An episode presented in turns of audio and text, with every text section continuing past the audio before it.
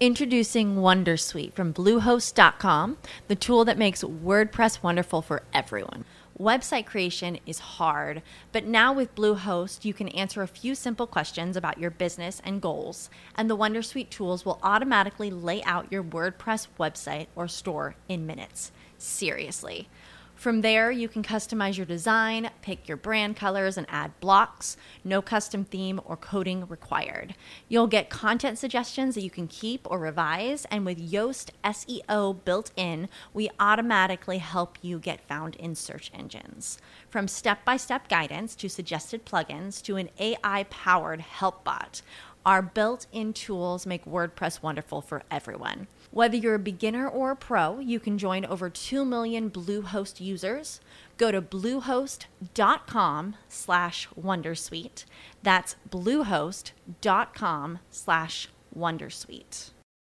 Spring is in full bloom. Are your finances? With the Chime Secured Credit Builder Visa Credit Card, you can build credit with everyday purchases and regular on time payments, all with no annual fees or interest. With Chime Secure Credit Card, you can start improving your credit scores right away. Get started today at chime.com slash build. That's chime.com slash build. Chime.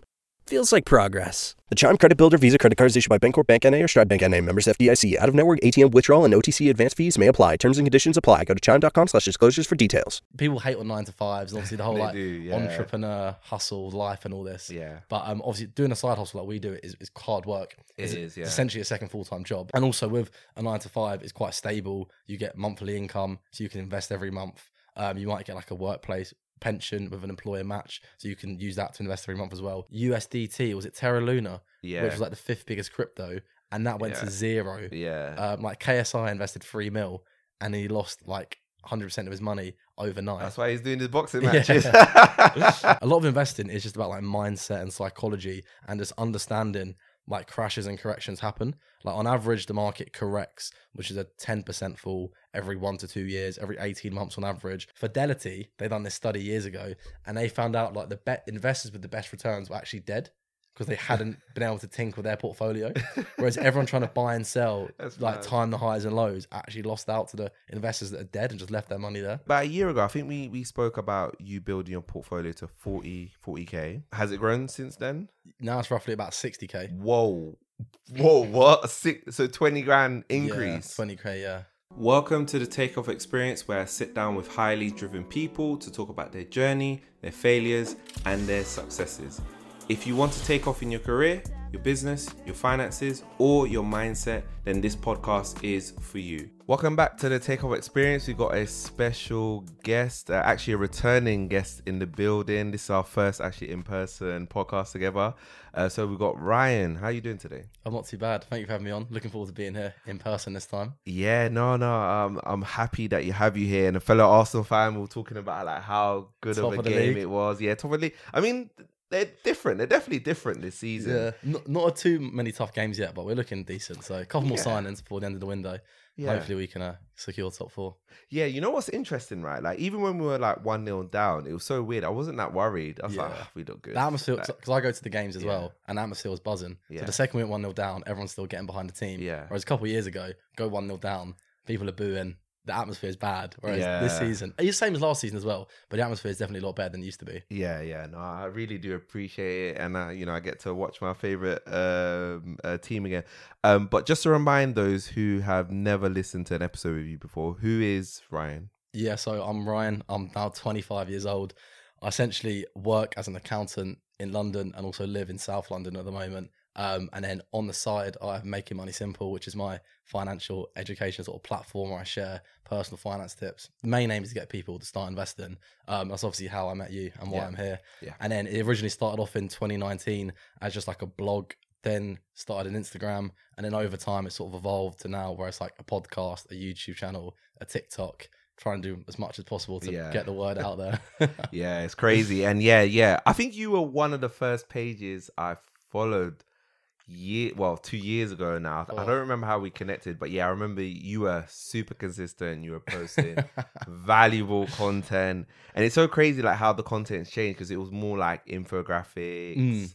And now it's like videos, Yeah, it's a lot more reels. tweets. Yeah, it's, it's changed a lot. But no, you were the one thing that you definitely have been so consistent on is um, pushing index funds and the fact that you're transparent with what you invest. I think that's why you have got a lot of people following you and engaging with you because you're fully transparent with with every with all your investments. And you know, as we both know with investing, right? It's not like a path up. It's not just up. Sometimes it's down, and you, and you show that as well, which uh, I think a lot of people um appreciate. But like, I think we had our podcast episode like a year ago. So what what's changed since that time? I mean, so since then, so back then I was living in East London. Okay. Now oh, I'm- wow, really? Now I'm in Okay. South London. Okay. Why? Uh, Why? uh, Clapham. South. Oh, Clapham. Classic. Oh, nice, nice, nice, nice area. Yeah. Uh, this time last year, I think I also had just finished my accounting exams. Yeah. So now I'm like officially a qualified chartered accountant, Wow. which is good. Um, so that's more personal side. On the making money simple side, um, I got monetized on YouTube actually Wow, at the start at the start of this year, I think it was slash end of last year. Fantastic. So not earning much money, but the odd 20, 30 quid a month is better, better than nothing. it's better than nothing. I mean, if you get one video that's viral, at least you know you'll get Yeah. paid for it, Yeah, right? yeah, yeah. and all the old videos are monetized, so they get paid going forward as well. So all the content that I made before isn't like wasted. Um, and then yeah, just as you were saying, like trying to post weekly podcasts, YouTube videos, Instagram posts, all that sort of stuff is sort of the same as was a year ago. Yeah. Wow. Wow. That's crazy. What an achievement. Um, and what you thinking over the next year? What's gonna happen? What, what's gonna be different? I'm moving to Australia, Okay. which I've not actually really said much before, so Okay. I've got an exclusive. Yeah. Thank you. Thank you. So why why haven't you said anything about it like online? Yeah, I, Yeah. so it's because I'm always worried it's eventually going to fall through. I don't think it will at this point. I've signed Okay. contracts and stuff, so I'll be going with my like employer doing a three year secondment. Yeah. Um, I think close to the time, my plan is Mm. to start tweeting about it. I also Okay. want to know like the best current accounts, best credit Yeah. cards, best investment accounts. I need to research all of that, Yeah. so when I go over there, I can obviously start, Find out all the Yeah. financial influences in like- Australia. Isn't there one that we both follow? I think actually. There's a few. There's like Invest with Queenie. yeah, yeah. I There's another guy yeah. called Blake who I think's fire with a family. Okay. There's another guy called Ollie. Oh, I can't think of his Yeah. app, but there's a few, yeah, a few Aussies who I'll DM and see if they can help me out. yeah it- you know what it's going to be really interesting from your perspective because you're coming at it from a complete different perspective you're coming at it from here the uk yeah, yeah. it's going to be interesting to see what it's like out there like is the system the same is it slightly different Yeah, I'm, I want to be interested to see actually just what their culture's like in terms of money. Yeah. Because here is very much like you get a house as soon as possible. You Yeah. then rely on your pension, Mhm. and that is essentially it. Yeah. Only even now, only I think three percent of people have a Yeah. stocks and shares ISA, yeah and the average stocks and shares ISA pot is only nine thousand pound.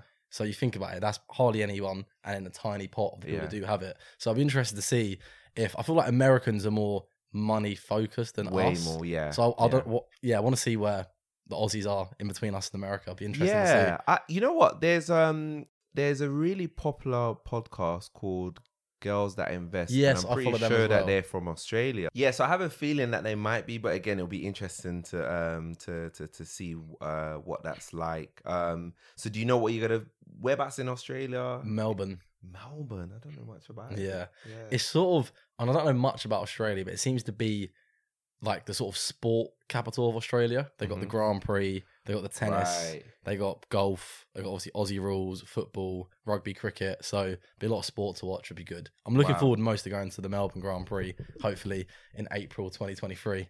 Um, but yeah, be going to sporting events. Wow, and you're gonna just- actually try and go to it. yeah, yeah. Wow, that's mad. All three That- days, that, hopefully. That, that, that is crazy. I've got to Wow. make some friends first of all that I can go to these things with. But I'm sure it'll be all right. I, I'm sure you'll be fine. I mean, you're a sociable guy, uh, and you you know there's financial influences there. And I'm sure that they'll be happy to welcome you, and then you can give us a little bit of an insight of what it's Yeah, like yeah. out there.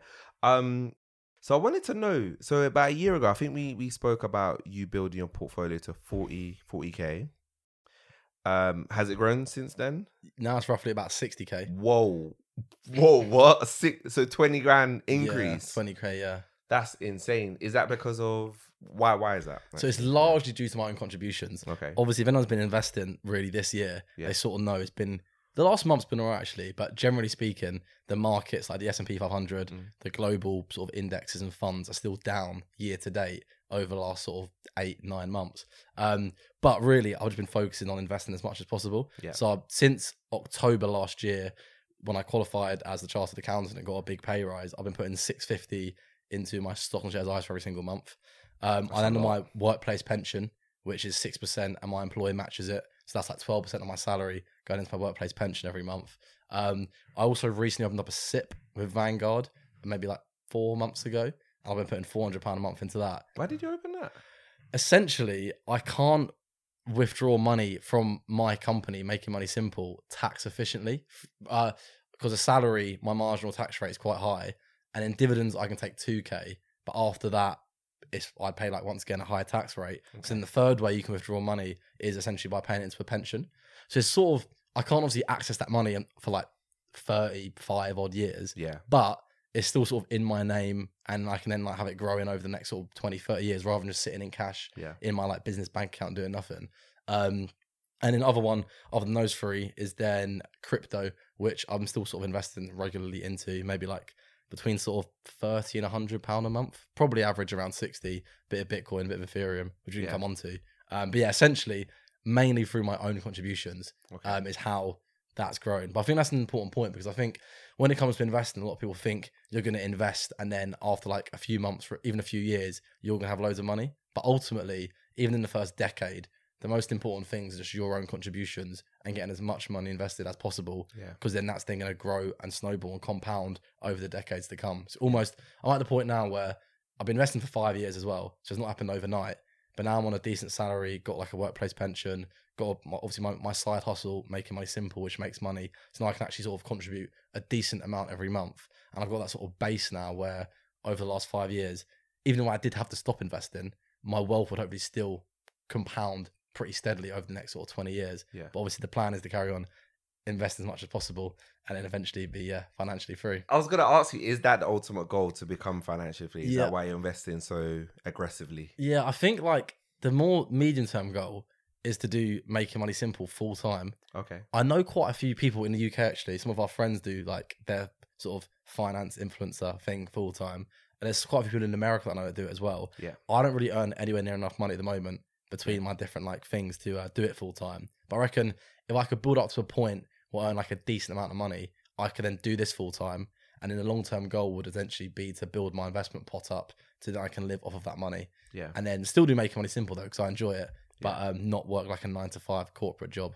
Even Yeah. though I imagine I will be doing that probably for a good, like at least five to ten years. Yeah. But it, people hate on nine to fives, obviously the whole like do, yeah. entrepreneur hustle life and all this. Yeah. But um, obviously doing a side hustle like we do it is hard work. It it's, is, it's yeah. essentially a second full time job. It is. Yeah. Um, and also with a nine to five, it's quite stable. You get monthly income, so you can invest every month. Um, you might get like a workplace pension with an employer match, so you can use that to invest every month as well. So there are pros and cons. Um, so yeah, I'll carry on doing this for now, and then hopefully one day do make money simple full time, yeah. and then one day, one day be yeah financially independent and free. Yeah. You know what? It's crazy? Um, I like the idea that you are long term thinking. I think a lot of people are very quick to just start a business and just quit their job. But Yeah. you, you've got a, like a clear plan of how you want to do things and you don't actually mind, okay, if I'm gonna be in a nine to five, let me use let me take advantage of their benefits, which is pension. Like, you know, the pension is such a big benefit that I think people Yeah. don't realize until when it comes to when you, you need it later on in your life. I mean,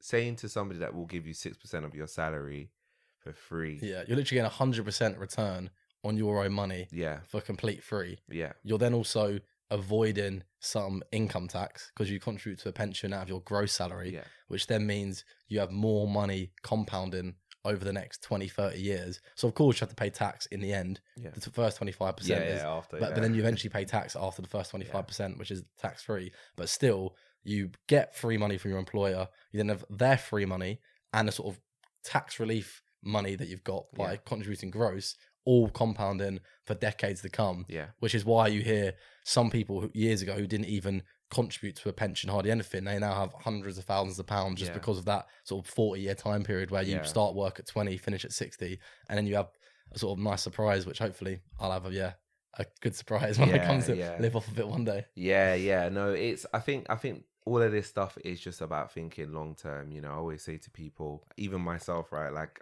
I want to do Savvy Wallet full time, but I'm not in a rush. yeah yeah I want it to get to a point where it's like quite organic. It's it's sure that it's going to make a steady amount of income, Yeah, right? yeah. And it's um, it's not spiking up, it's not spiking down. It's steady. It's it's growing organically to the point where where it does that. And I think that you have the the same mindset, but at the same time, you're still you're still going on adventures. I mean, you're going to Australia Yeah, regardless, right? So you, it's not like you're you're stuck in one place. You're Yeah. still willing to. So how, how how are you gonna try and manage all of that? The transition to Australia, Yeah. you making money simple. Yes, it's going to be tough. I think it'll be quite good at the start because all the new things I can learn, I can obviously share Yeah. with like, i mean, even though most of my audience is from the UK, hopefully they'll be interested and like it. I'm sure there will be. Um, there, people want to know what like people are getting up to in another Yeah. country. Yeah. But um, I mean, it's a ten to eleven hour time difference, I think. So Okay. it will be tough in terms of posting. I'll have to probably schedule posts maybe like very early, maybe very late at night, and then sort of when I wake up, then reply to comments and DMs and stuff. Um, I mean, I'll definitely try and make it work, but I guess I might be slightly less active if I'm sort of trying to enjoy myself and have fun whilst I'm out there as well. yeah, yeah. um, but I'm living in. London, and it's obviously, as you know, very social and busy, and I've generally made it work most of the time over the last sort of three years now. So hopefully Australia will be the same, and just all things going the sort of same. Posting daily on like Instagram, TikTok, and then posting weekly on YouTube, and trying to do podcast episodes and that sort of thing. Yeah, I'm looking forward to, to seeing seeing how it goes. Let me know. um, you got a long flight though to, Yeah, to, to get there. Yeah. Two flights, three flights. um, so yeah, as you as you mentioned before, the stock market has not had a great year this year. is is recovered a bit, but at one point, I think it was around May, it was really it was really bad. Everybody was yeah. running away. I think like at one point the Nasdaq, which is the largest hundred US tech stocks, was down like thirty five percent. yeah, The S and P 500 was down 25 percent. Global markets were down like 20 percent. So yeah. I think Bitcoin and Ethereum were down like 50 odd percent. It's, from yeah, it's still highs, down so as well, quite pretty- a bit. yeah. Yeah, Yeah, It's, a lot um, of things took a pounding. a lot of things took a pounding and the kind of conversations I was having with people, a lot of people was thinking nuclear warfare was gonna happen. And I was saying, Yeah. No way. I was like, it's not gonna happen. I'm like, that doesn't you know, I, I I get the fear and where that comes from, but I just didn't think that why would you want to kill yourself? Yeah. it's just We had the war, like inflation, now interest Yeah. rates rising. yeah. So sort of everything that's going wrong. Econo- even though unemployment's really low, um, obviously economically people focus a lot on inflation, interest rates, and that's Yeah. what's ultimately driven um, this. And that all then stems from like Brexit, COVID, yeah. the war in Europe, Yeah. and it all Yeah. contributes to yeah a bad sentiment, and ultimately it's the negative sentiment or positive sentiment that drives the market. Yeah. How did you deal with the stock market during that time? Like, how, what convinced you to be like, yeah, I'm going to continue investing regardless? So I literally did nothing different, and Okay. the thing is, those times when there is absolute turmoil, so things like world wars or like the dot com crash or like 9 11 or like the 2008 financial crash, those or COVID when it first happened in March 2020, Yeah. those like terrible events are often when the stock market drops the most and are the best times to invest. Because if you look at if you're investing in sort of like a broad fund, so like the US stock market, the S&P 500, the global stock market, that's the FTSE All World or the FTSE Global All Cap. Those sort of funds have hundreds, if not thousands, of companies. And if you look at a chart over their sort of period for 10, 20, 50 years, they always steadily go up over time. Of course, they're going to be negatively impacted where there are these bad events, but companies always sort of bounce back. The people, humans always bounce back, which is why as we're going to get onto, I prefer using index funds and not Yeah. individual stocks because individual stocks can fail. Um, but I literally done nothing different. I mean, if anything, I probably should have tried to invest more because there were like some very bad lows. But I just continued investing as normal. Most of my investments are automatic, so the money just flows into it Okay. from my sort of account or from my salary each month. Um, and yeah, I just carried on as usual, carried on investing. And now since then, everything's sort of a bit more back in the green now because Yeah. the markets have bounced back sort of since June. Yeah, that's yeah, that's epic, and I think that's uh, is a really important message for uh, people to understand that actually the best time when it comes to investing is when everything's on discount. Yeah. just like in real life, Yeah. right? When things are on discount, that's Yeah. when you want to buy stuff. So it's this exact same thing with, with investing. The mm. thing is, as well, you can't time the lows. Yeah. So what I was saying there was like I should have invested more, but just say I did invest more because the market was down ten percent in March, it could have then dropped another twenty percent or fifty percent. Yeah. No one knows. It, like all these economists make predictions that are very rarely right, and if they were right even once, they would just put all of their money at the low and then sell it at the high and then never Yeah, work again. They get most of their predictions wrong. Wrong, yeah. All of the bankers at the Bank of England and these inflation people get all of their predictions wrong, and they're on like hundreds of thousands of pounds a year yeah, but uh, which is why the thing, the best thing to do is literally set up an automatic payment Yeah. and just stick to it, whether the market's falling or rising. Um, of course, if the market does drop, you know, thirty percent in a month, and you have an extra hundred quid you can invest, it's probably going to do well. But it's not to say the market could not drop further after that thirty Yeah. percent. So I just think investing automatically, regularly, the same amount sort of each month, and then increasing that amount as your salary goes up over time is what I've done over the last five years, and I think it's pretty much the best way to just invest because it takes the emotion out of it, Yeah. takes all market timing out of it. You're just sort of being consistent, and then your wealth will grow slowly over time. Yeah, yeah. And you invest yourself in a global. Is it just one global index fund now? Yeah, essentially. Yeah. So my stocks and shares ISA and my SIPP, which is probably over half my portfolio, probably about thirty five thousand pound, Mhm. um, is all in, or maybe thirty thousand pound actually, Yeah. somewhere around there, is all in the FTSE Global All Cap, which is a Vanguard Global Index Fund. It essentially invests into seven thousand stocks all around the world. It's still dominated by US stocks because it how it works is it's like weighted to each country Yeah. in the proportion that they make up of the stock market. So the US stock market makes up about 57% Yeah. of the global stock market. So the FTSE Global All Cap has 57% US stocks. UK makes up about 4% of the global stock market. That's so the. FTSE Global All Cap has 4% UK stocks. Gosh. And it's almost like proportionally weighted and efficient. And as different countries grow and contract, and as different companies fail and succeed, that's then reflected in the global fund. And then, yeah, my wealth has sort of grown steadily with that over time. Yeah, But yeah. Yeah, it's a FTSE Global All Cap. And in my workplace pension, I don't have that fund available, Mhm. but I once again ch- essentially, chose the lowest global fund that I could find. yeah. Um, and that is, yeah, I'm not sure what it's called actually, but that's just once again a low cost global fund. So I think depending on what platform or account you're using, there might be different options. That my approach is generally the most globally diversified for the lowest fee. Um, and then you're not betting on any individual company or industry or economy. You're just betting on the world growing over time, uh, like it always has done for the last thousands of years. You're betting on just generally the world growing rather than trying to figure out what country is going to be the best over the Yeah. next 10 to 20 years, yeah. what industry is going to be the best over the next 20 years. You're just saying, let me just invest in globally the world economy Exactly. as a whole that we think that it will go up. Yeah. It, it makes sense, right? Because it has in the past. Um, and that's that's your investment Yeah, that's strategy. strategy. 'Cause I've done a lot I of mean, re- that makes sense. because uh, I wrote an ebook actually, Yeah. which came out end of last year. But as part of that, I did a lot of research into like the last hundred plus years Mhm. of global stock market returns, and what you see is one country is very rarely dominant for more than like a couple of decades. So, for example, the UK was about twenty five percent of the global stock market hundred years ago. Now it's only four percent. So, if hundred years ago you thought the UK is the biggest and best economy, I'm only going to invest in that. Of course, comparatively, Yeah. it's hardly grown compared to the rest of the world. Japan is probably the best example because in the 80s and 90s, it was every investor's favorite economy. All the best car companies, tech companies were all in Japan, and Japan made up about 45% of the global stock market. Wow. And now it's only 6%, and there's hardly been any growth in Japan for decades. Um, the US is a bit of an outlier, but over the last 100 years, its sort of low point was about 15% of the global stock market, and then its high point was 65%, Okay. and it's now at 57%. But it's sort of been the biggest economy now for about 15 years. And as I was saying, you very rarely see one country be so dominant for sort of 30, 40 years. So it could be emerging markets growing now, could be China coming soon. Like no one really knows, which is why I don't just want to bet on the US, even though it's currently doing the best, because who knows in 20 or 30 years' time what the world might look like. And yeah. you sort of got to keep your ego in check and understand that you can't predict which economies can Yeah. do the best. Yeah. Um, Yeah. Everyone thought Japan would be the best 30 years ago, and now they're tiny compared to the US in terms of their like output and their like market cap, what they make up of the global stock market.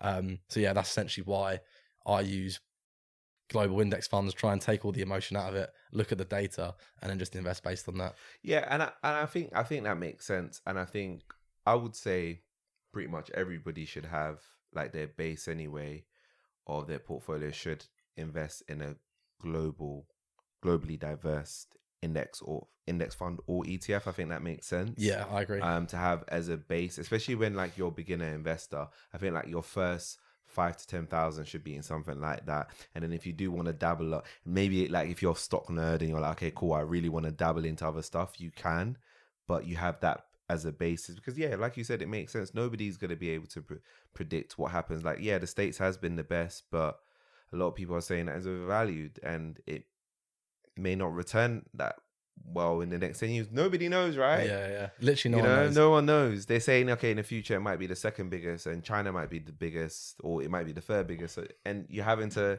what do all these calculations and on variables that you do not control at the end of the day yeah, right Literally, no one knows, which is why it's just yeah and it's much more simpler as well. Yeah. Just accept that, and then for me personally, anyway, use one global fund primarily, and then that's all I've got to do. I've not got to be like researching individual stocks, and I used to do that. To be fair, when I first started, Yeah. when I was at uni, had a lot of time. I'd always be like reading up at different stocks, watching YouTube videos. But I sort of understood even from doing that for like a few months, it's just impossible to predict what the market's going to do. Yeah. No one knows. Um, so whilst I'm still interested in individual stocks, Yeah. I literally don't invest into hardly any. And like on my stock market investments, like 98% or something is in index funds and okay ETFs. wow So I've, 8% yeah, literally no individual crazy. stocks pretty much. oh my gosh so okay so what is there any other index funds you invested in so it's Um, mainly, so mainly yeah, the so- global one and so yeah, I've got the was- FTSE Global All Cap Yeah. on Vanguard yeah in my ISA and my SIPP. On Freetrade, I've got another, they don't have the FTSE Global All Cap, okay but they have the FTSE All World. okay which is also on Vanguard's website, but I have that on Freetrade. Essentially, um, I had some money on Freetrade and I wanted to put it in a global index fund, Okay. and the FTSE All World is the best option. Um, it's essentially the same as the FTSE Global All Cap, but it doesn't invest into small cap stocks, okay so only invests into medium and large size right companies, okay which which actually means it has half the amount of stocks than the FTSE Global All Cap. okay The All Cap has seven thousand, the All World has three thousand five hundred. right, right. But if you actually look at the performance over the last 10, 15 years, it's literally identical. okay. Just because the small cap stocks are a relatively small part Yeah. of the all cap okay and they don't really contribute a huge amount. So it's literally the exact same performance. So that's a question I get quite often. They say, like, I watch your Vanguard portfolio updates and you have the FTSE Global All Cap on my platform or in my country. I don't have that. Um, what should I do? Yeah. And I just say, look at the FTSE All World because it's essentially the exact same thing, like a Yeah. globally diversified Vanguard fund. Um, on Trading 212, I then actually do have the VUSA, which is the S and P an S and P 500 ETF. right okay Um, to be honest with you, that has been there now for years. It's Okay. like maybe like a thousand pound. I've just had. It's almost like a legacy position at this point. I probably should just either put it in a global fund yeah or take the money off the platform and put it into my ISA. But I quite like opening up new investment accounts of Yeah. new platforms just Yeah. to like try them out. And then when people ask me, like, what do you think of like this X new platform? I already have an account so I can like tell them what it's like and what are the pros and cons. So that's on Trading 212. Um, and I've also got then my Stake pl- platform, which is like an Australian platform. okay And you essentially, I have individual stocks on that platform, only like 500 quid. But that's essentially because you can't invest into ETFs oh really unless you're an accredited investor. So I literally have no, I literally sense. cannot physically. I wanted to invest into global ETFs. isn't it supposed to be the opposite Yeah, I don't know. yeah, yeah, yeah. well, that's how it used to be anyway. Like maybe a year or two ago. I don't really use it much, but yeah. So I have like five hundred Okay. dollars on there, split between like Tesla, Coinbase, and Nike. I think. Um, I mean, like I very rarely check it, but yeah, that's Okay. essentially like my whole portfolio. okay But yeah, as I was saying, like ninety eight percent of the money is Mm. in index funds okay or ETFs. yeah Of that, like ninety percent is in global index funds and ETFs. About eight percent is in the S and P 500, okay. and then the other one or two percent is then just sort of some random individual stocks on Stake that I physically can't put into index funds. Otherwise, I Yeah. would, and then they wouldn't exist. Yeah, yeah, yeah. You're definitely protected. Your your portfolio, even with the swings in the market, your your Yeah, yeah. portfolio is definitely protected because because it's so diverse. Even when it's going down, it's not going down as much as like a, a stock like a Tesla or something. Yeah, yeah, yeah. Thousand to eight hundred dollars. You're not losing twenty percent in like in like a week or or a few days. So yeah, I think that is one of the biggest benefits of um you know investing in index funds and, and ETFs because I feel like it's a bit better for your emotions. Yeah, definitely. It's yeah. definitely better for your emotions, especially as a beginner investor. You're not going to see yourself losing loads of money yeah. overnight or, or over a few days, and, and your downside is a lot more protected. Um, you're also investing in crypto Yeah. as well. so the one right? thing that's pretty on actually, one misconception I guess of index funds and ETFs is people think because that globally because they're really diversified, Yeah. they can only go up. You can still lose. you can still No. lose money if like there's like a war like there is and was. yeah, Um, like global index funds will still be negatively impacted. Yeah. But using that example earlier on, the Nasdaq at the start in the first six months of this year, or the first four months of this year, sorry, fell about 33, 35 percent, whereas global funds only fell about sort of 17, 18 percent. So it's one of those things where you still will lose money, but the point is because you're globally diversified. If one com- company does fail, like you know, like Blockbuster or Woolworths or whoever, if someone runs out of money, you're not going to lose 100% of your money because Yeah. you have in like a global funds case 6,999 other stocks to sort of help you yeah, stay afloat. exactly. Um, but yeah, no, I do also invest in crypto. Yeah. So I've been doing that pretty regularly since about May 2020. Okay. So it's Wow. been probably like over, t- yeah, maybe like nearly two and a half years now. Um, essentially just read like a few books um, Okay. in terms of crypto and then sort of believed in it and sort of started investing into it pretty regularly. And that was actually when like Bitcoin was less than $10,000 and Ethereum was like $200. Yeah. So Oh, it- wow, I wasn't even that early, but compared to what the prices got to, where it was like 60k and Yeah. 4k, it looks early. Yes. but that's just the nature of crypto. That's even more volatile than anything else. I think it's a good point what we made earlier on because I did have pretty much a, a solid base even before that. Yeah. I'd been investing really since like indirectly through my workplace pension in 2017 and then directly through my stocks and shares ISA in 2018. So I did still have about three and a three sort of years of sort of a base of like index funds and Yeah. ETFs and sort of knowledge and reading and making money simple and everything. Um, so and then I eventually took the plunge and started investing, yeah, into crypto in like May 2020. Yeah, I said five to ten k, but how much do you think somebody should have invested in like a like a well? Again, I think diversified portfolio. So I I think a global index fund, like you said, or ETF. Yeah, How much do you think somebody should invest? it's hard. have to put, as a base. I know it's different for different Yeah, people, but it's hard to put a before they start looking at crypto. it's hard to put a number on it. I'd say probably look at it more as like a percentage. Okay. I'd probably say you probably don't really want more than 20 to 30% in crypto. Yeah. Uh, particularly if you're a new investor, maybe even 10%, just because it is very volatile. Mhm. Like you can almost see ridiculous returns overnight and then it will all come crashing down the next Yeah. night. um, but I'd say maybe like a maximum of 30% in crypto, between 10 and 30%. So if you have, you know, maybe like 900 pounds in an index fund, maybe put 100 pound in crypto. Mhm. But you got to understand that um, it's very volatile and is much more volatile than the stock market. Yeah. Of course, you can make more money, but you can also lose more money, which is my, why a bit like with my stock market approach, and I keep my strategy as simple as possible. My crypto approach, I also keep as simple as possible. So I pretty much only invest into Bitcoin and Ethereum. Okay. Um, they're my main two um, positions in my those two? portfolio. So ultimately, my thinking is that I mean, bit crypto has only been an asset class since Yeah. about 28, 2008, 2009. Yeah. So it's only been around for about 13 years.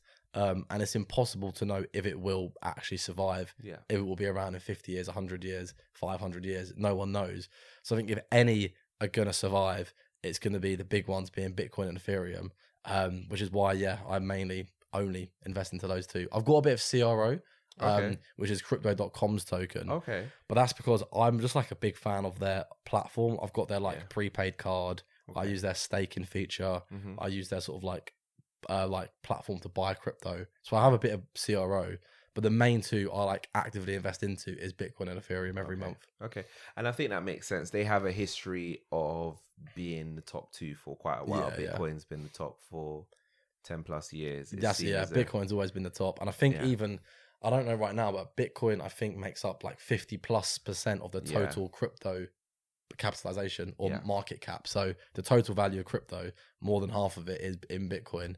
Yeah. Um which what this was the first mover, it was been around for the longest. Yeah, It's obviously got the properties where, you know, the blockchain where people first saw it. So yeah, um, and then Ethereum was sort of the next biggest one, and that's I guess like with crypto, sort of more like a digital gold, a store Yeah. of wealth, whereas crypto is sort of with Ethereum sorry you can use for like actual purposes like Yeah. guess like buying NFTs and art Yeah. for like lending. That is more of like a use case and sort of utility to Yeah. be used.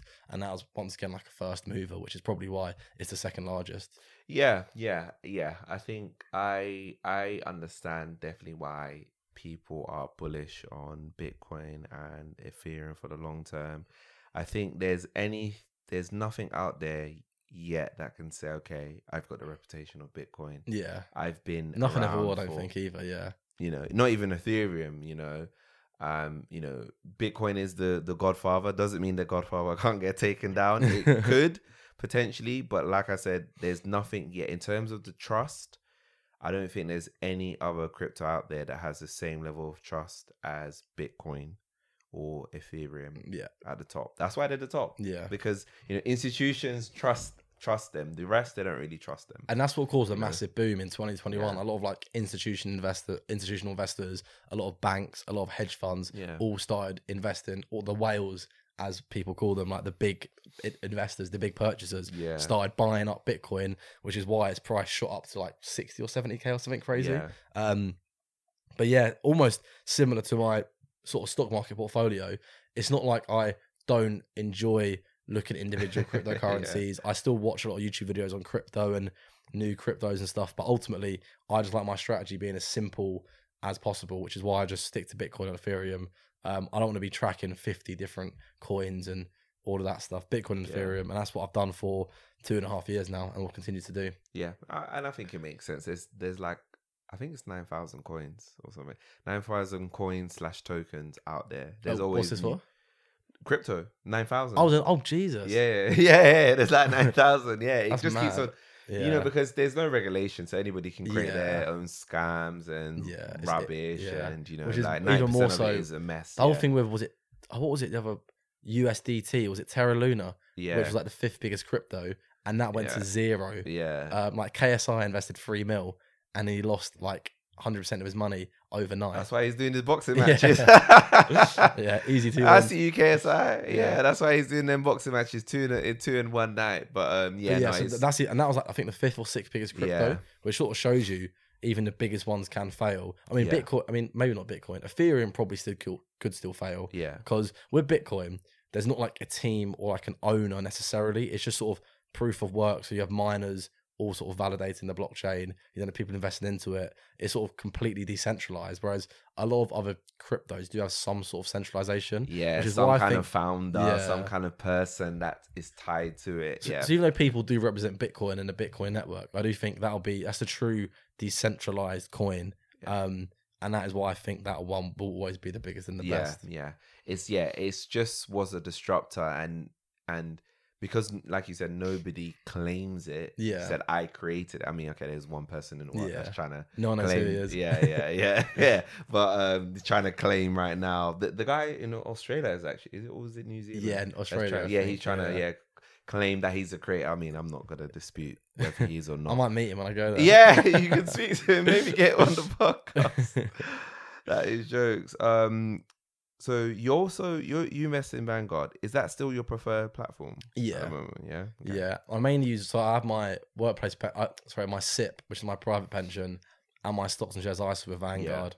I've been using them since about mid 2018, so for yeah over four years now, which is actually pretty mad. Um, I mean, there's loads of reasons why I use Vanguard. So first of all, they're the second largest asset manager in the world, behind BlackRock. So in terms of sort of like having a good reputation, being reputable, being safe, trusting them, um, that yeah, you can't really get much sort of bigger than that. They have like trillions and trillions of dollars under management. Um, and have a pretty low fee, or very low fee actually. There are lower fee options. Um, like InvestEngine is a new platform which is sort of almost trying to become the new sort of Vanguard. Um, but they're very low fee still, and they're also transparent with their fees, Yeah. which is what I like. If you just type in on Google Vanguard full costs and charges, you can see exactly what fees you will pay for every single fund you can invest into, like to the 0.01%. Yeah. Whereas on other platforms, particularly when you're sort of buying individual stocks, it can be a bit of a minefield. Yeah. Like you have like an FX fee, then you have like a reinvesting dividend fee, then you have a platform fee and an annual charge fee, and then stamp duty, and then like the bid ask spread, the price between the buy and the sell price. It's almost a bit of a how much you're actually paying in fees. You're probably paying a lot of hidden fees you don't even know about. Yeah. Whereas Vanguard are very transparent. So that's number two. Um, number three, I they have like they only have funds. There's no individual stocks on the platform, so it really fits my sort of like passive investing, long term approach of just buying and holding index funds over the long term. And then number four is they have my specific global index fund that I use, the FTSE Global All Cap Yeah. Okay. and that's 100 percent of the money that I've got in my SIPP and my Yeah. stocks and shares ISA. Um, I mean, number five, I guess. So Jack Bogle, who's the founder of Vanguard, he actually created the first index fund in 1975, and also created Vanguard, which brought down fees massively because before that, really, it was only sort of rich old white men who invested in the 70s. It was Yeah. only available to them. Now, literally anyone can invest. For literally peanuts, and it's mainly It's because crazy, of right? him The innovating. wealth that yeah, you can, you know, that you can create out of it. Like Yeah. you said, like it's it's um, it's crazy, like how accessible it is Yeah. today. Like, and it's I feel like it's become way more accessible in the last two years. We've seen so much progress. I remember, literally, it was about I think it might have been the beginning of 2020 when I wanted to invest in um, stocks in the US.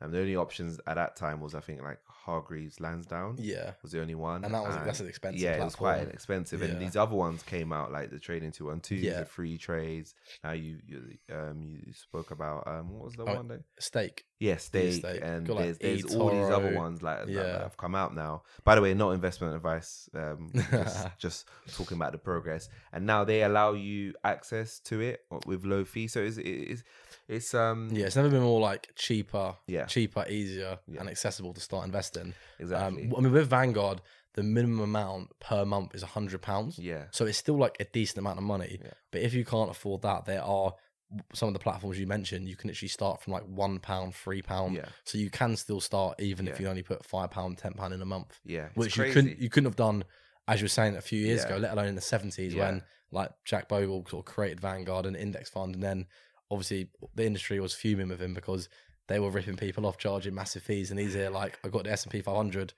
tiny fee. We get better returns than all of you fund managers. Yeah, they're still Um, ripping people off to be honest. there are still- yeah. right? Because if they charge you, I don't know what their charges are, but let's say they're charging you three percent yeah, a year, which is That's probably what they're charging, right? That's Yeah. a crazy amount, right? You know, um, and Um, inflation is what two percent, so they're charging you more than inflation, so you're losing, you're wiping out that much of your money every year. Yeah. Like it's it's crazy. yeah, it's crazy. It's like they, it's- they rip people off because people really, and it's a lot through like things like pension funds where Yeah. people almost don't know any better and don't check what they're being invested into then all of a sudden it- even like a 1% fee it sounds like 1% you know that's hardly anything like if you invest 100 pound a year it's only one pound but all of a sudden if you compound say 100 pound a month for 30 years at say 10% and then you change that to 9% that 1% fee you're paying that will literally put thousands, if not tens of thousands of pounds back into your pocket had you sort of uh, re- uh, reduced that fee earlier on. yeah, Which is why, yeah, generally speaking, the lowest fee option, the better in terms of both platform and the actual fund you're investing into. Yeah. Just because the lower fee you pay, the more money is compounding in your pocket, and then the more you'll end up with in the end. yeah, yeah. It's And even like 0.5%, 1%, some of these like rip off funds charging 2 3%. yeah, Like that would literally take hundreds of thousands of pounds out of your pocket and put it into the fund manager's pocket.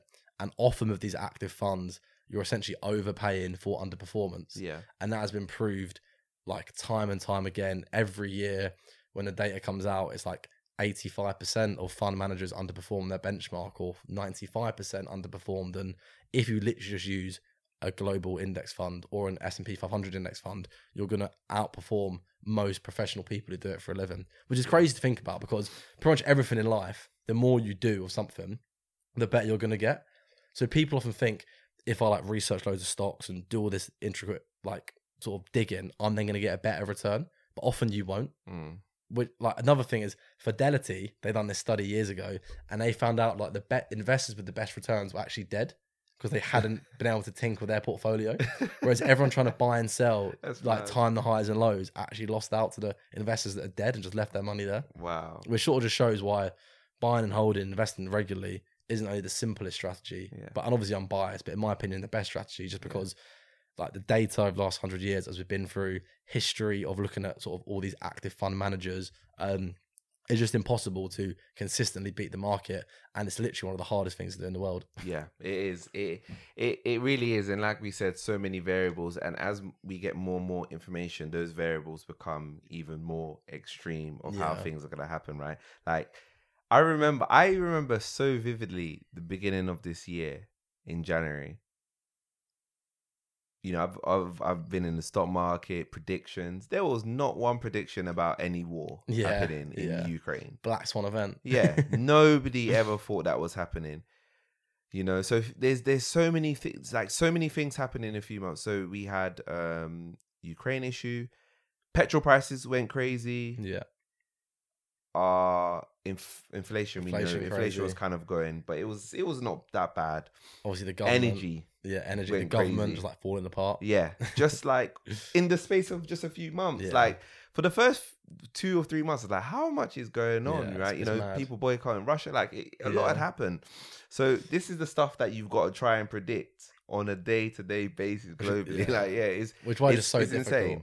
It's insane. So I mean, even I think like Warren Buffett, who's like the greatest investor of all time, has I think like only just tracked the S and P 500 over the last ten or fifteen years. Yeah. So even like the best investor of all time, who has like billions of dollars and reads 500 pages a day and literally knows all these CEOs personally, can't beat a simple low cost S and P 500 index fund.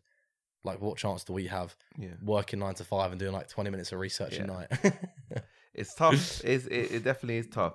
Um, so for those people, because we, we we probably will have another Black Swan event in the future. We'll probably will have. We don't know how the year is going to end. It could end badly. You know, we we are we're hearing our energy prices are going to skyrocket. So that could have an impact across the world. We don't know. I, I know in the UK's energy prices are bad. I don't know what it's like in the US. Maybe it's equally as bad. There might be a recession. There's lots of Yeah. you know talks and stuff like that. So it's likely the stock market could go down, right? A lot of people are going to be scared. So, what would your tips be to those people who are going to be worried about investing in the stock market at a bad time? So I think as we sort of went through earlier on, investing these those bad times are actually the best times to invest. I mean, this sounds a bit stupid. Um, and if you just start investing recently, you're probably not going to think like this. But I would almost wish the stock market would crash like 80% and then stay low for years and years so I can just carry on investing at super low prices and then make even more gains over the future.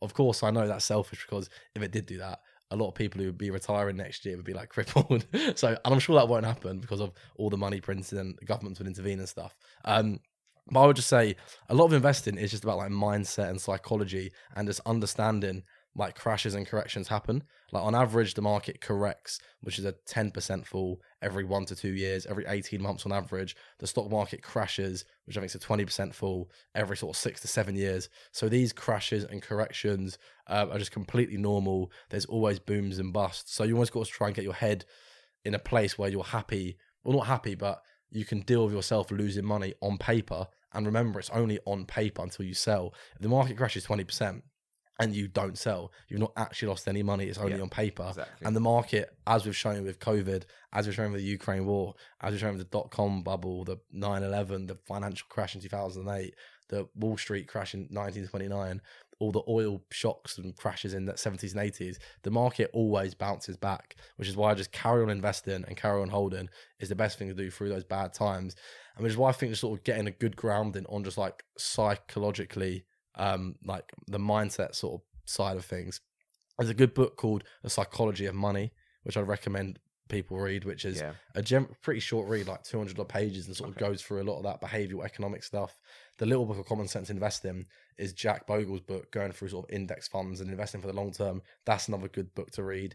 And that's sort of books to read when maybe you're feeling a bit nervous um, with the market falling. I mean, another thing that goes without saying, you know, only invest what you can afford. You still Yeah. actually, any money you're investing, you shouldn't be touching for 10 years at a minimum, probably even more. Ultimately, with me, when I'm investing money, the main aim of that money is literally to live off of it one day. So I don't want to be touching it. And even then, I'll only be drawing down a little bit of it to live off of. So only investment you can afford.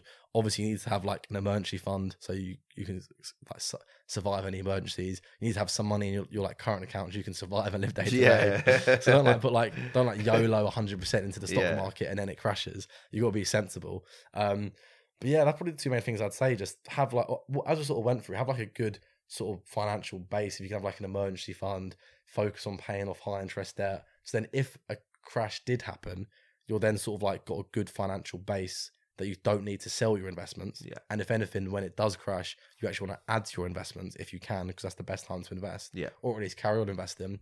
And then at the same point, being sort of grounded in like the psychological side of things, and understand that this is normal, this happens all the time. It's part of the economic cycle. There's booms and busts. It's nothing new. You know, if you're 20 years old now, you will probably go through pretty much at least 20 corrections. Yeah. We'll probably go through at least three, four, five, six huge recessions where people are losing jobs and there's like 30, 40, 50% falls. That's just the nature of investing. Um, and yeah, something you've got to sort of deal with. yeah, yeah. Great, great, great tips there. really love that. And um, I had a question actually from a few people in terms of like beginning their investing journeys. What would you say is the best way to start? Because there's a lot of information out there. There's almost too much con- to consume. So Yeah. where would you say is the, like the best starting point for someone to begin? Choice overload. So Yeah. I'd say the best thing to do is probably read a few books. Yeah. Um, so I'd say some good books are Rich Dad Poor Dad. Yeah. I mentioned two already: Psychology of Money, Little Bit of Common Sense Investing. Another couple of good ones are I Will Teach You to Be Rich. Yeah. Um, I always have five that I come out of. I've forgotten the fifth one, but I'd say just reading a few books, get a sort of good understanding of investing, of like the mindset, of wealth building, or personal finance. And if you sort of read those four books I mentioned, you'll be quite well rounded when it comes to sort of managing your money. Yeah. And then I think ultimately the most important thing is just to get started. And that's why shameless plug my ebook. S- Yeah, no, plug it, plug it. Stop waiting to start investing. Yeah. And it essentially goes through the three step process that I've talked about for years on Instagram and YouTube and podcast, which essentially you choose a platform, choose an account, and then choose an actual investment. So for me, that looks like choosing the platform Vanguard, choosing an account, a stocks and shares ISA or a SIPP. For me, I'd probably say a stocks and shares ISA just because that's more flexible and you can live off of it before retirement age. And then free, choosing actual investment. For me, that's a global fund, Yeah. um, specifically the FTSE Global All Cap. And then the minimum amount is £100 a month on Vanguard. Set up that investment, and then you're literally an investor into 7,000 stocks. And then, sort of, what will happen is though, as you sort of learn more and like read more, you will, you might change your strategy. You might have, maybe have a few individual stocks. You might want to invest into some REITs to get some property exposure. You might want to invest into crypto. It will evolve and change. But I think just by getting started and following that three step approach, you got very low fees. You're globally diversified. Mhm. You're investing every month automatically as well. Yeah. So you're then sort of almost 90, you're literally 95% of the way there. Yeah. And then anything extra you do is really just tinkering with it. Yeah, yeah. Brilliant. So that's how I'd say to get started. And that's what I talk about in the Yeah. ebook, on YouTube videos. Yeah. Like even I send voice notes pretty much weekly to people when they ask me how to start. I might just do Yeah. th- those three things. And they're universal no matter what country. yeah. There's platforms in every country. Yeah. Their accounts might vary, but you can almost follow like low fee platform, a sort of account with some tax advantages, and then a global fund. And then you're literally like 90% of the way there. Yeah, yeah. Brilliant, brilliant tips. And yeah, I, I always appreciate your approach uh, to making it as simple as possible for people because when when I started, Yeah, it's a lot I didn't on. understand it like that. I was like, okay, I want to invest, but what do I invest in? I didn't even really know about the stock market. I was like, okay, cool. What's the stock market? Okay, how do I invest in the stock market? Okay, oh, platform. Okay, account. Okay, there was like so much. So a lot going I really appreciate the way um, um you break it down. Um, it's going to be very very um helpful for the listeners. Um, so yeah, what what's what's next for you? So obviously, as we discussed at the start, Australia. So um, I'm moving out of London in about a month, and then I'm then going to Australia the following month in October. So really, it's probably going to be, I guess, like winding down and getting myself ready for that, Yeah. and then hopefully learning about all the Australian personal finance things I can Yeah. share on Instagram and TikTok and all that. Um, and then whilst I'm there, I'll be sort of like working a nine to five. I'll hopefully be still be posting content on making money simple, and I'll sort of be trying to like enjoy myself and going to sporting events and going on nights out and traveling around Australia and all that sort of stuff on holidays. Um, So that's the main thing. I think in terms of making money simple, the next thing I want to do, other than sort of posting like consistently on all the different social media platforms, is maybe make a course. Okay. Yeah, I done a poll a couple of months ago, and I've been a bit lazy with it. If people, because I've sort of done like a spreadsheet, I've done a workshop, I've done a book. I'm like, what can I sort of do next? And I've done a poll: should I do like a course, a video course, or like a mastermind group of like people where you like pay monthly and we're all in the same group and do like weekly calls and stuff? And people said the course. So I think I'm gonna sort of maybe build a course based because I've done so much stuff on investing and that three step approach already. Yeah. Even though we'll go through all of that stuff, it's more gonna be like personal finance focused. Okay. So going through like saving, like getting married, how to deal with that, buying a house, how to deal with that, bu- buying a car. yeah, coming to you with some tips. But like, all these actual like personal financy things like Yeah. saving, budgeting, and then of course investing as well. Yeah. Uh, but then sort of going from like even like investing for children, like how to like pass money down, and avoid inheritance tax. There's loads of sort of things you can cover, and I think I want it to be more like a well-rounded overview of personal finances. So I know people, even though I do read a lot, I know people don't like reading, and most courses focus on one individual specific thing. Yeah. Whereas I think if I do like a, it might be quite long, but I can do like a broad course. That maybe I'll bring You it do out. it in different modules. yeah, different modules. Yeah, maybe I'll bring that out at some point this year. Yeah. I've not really got too far of it, but maybe I'll do that. yeah, yeah. Let, let us know. Therefore, watch out for that. I'm sure a lot of people will appreciate that because a lot of people need guidance in terms of their personal, in terms of their personal finance. It took me years to to get to Yeah. this stage, and I would have definitely appreciated some sort of guidance. You know, and it's never perfect. You're always learning, Exactly. reading, adapting it. exactly, Obviously, as new accounts come out, you might switch to get a high interest rate or switch credit cards or exactly, switch exactly. platforms. So it's always sort of evolving. Yeah, yeah, it's crazy. Like I'm still, I'm still learning things till today. I mean, for me now, is transitioning to you know getting joint accounts. Yeah, yeah. Learning what that process is like, Yeah. and uh, yeah, yeah, it's very, very interesting. Um, where can people find you? So pretty much making money simple Yeah. On every platform, Yeah. like Instagram, TikTok, Twitter, YouTube, Yeah. the podcast. Um, if you pretty much go on any platform, just type in "making money simple," you'll probably find me. There Yeah. are actually a lot of fake accounts. Oh my god, say. your Instagram! I searched It's for crazy, making money simple. yeah. You've got at least six, seven fake yeah, accounts. it's ridiculous. So it's literally making money simple, Yeah. all one word. Yeah, That's it. There's no like apostrophes or commas or dots or underscores Yeah. or double Y's or double. It's just literally making money simple. Um, and I'll obviously never ask you to your like personal details. yeah. No, right. I can vouch to, for like, Ryan. He'll never, he'll trade. never Yeah. ask you for that. Yeah, that's crazy. So just be careful. But yeah, making money simple on every platform pretty much. Wow, awesome, awesome. And do you have a final word for the listeners or watchers? Yeah, stop waiting and start investing.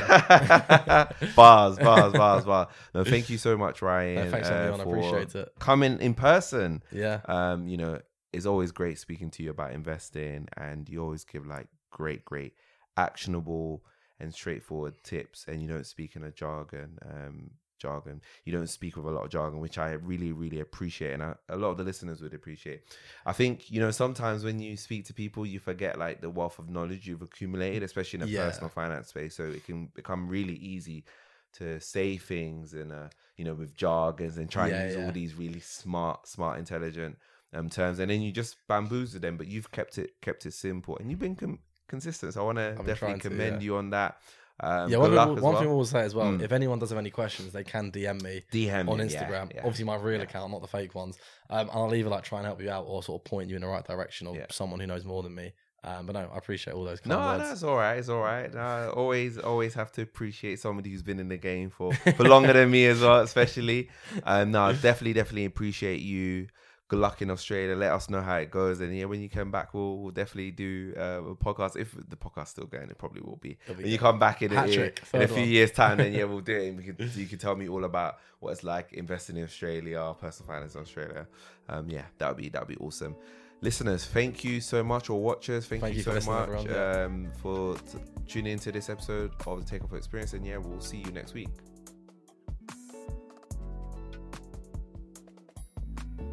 Did you know a 2018 study showed half of prenatal vitamins tested had unacceptable levels of heavy metals?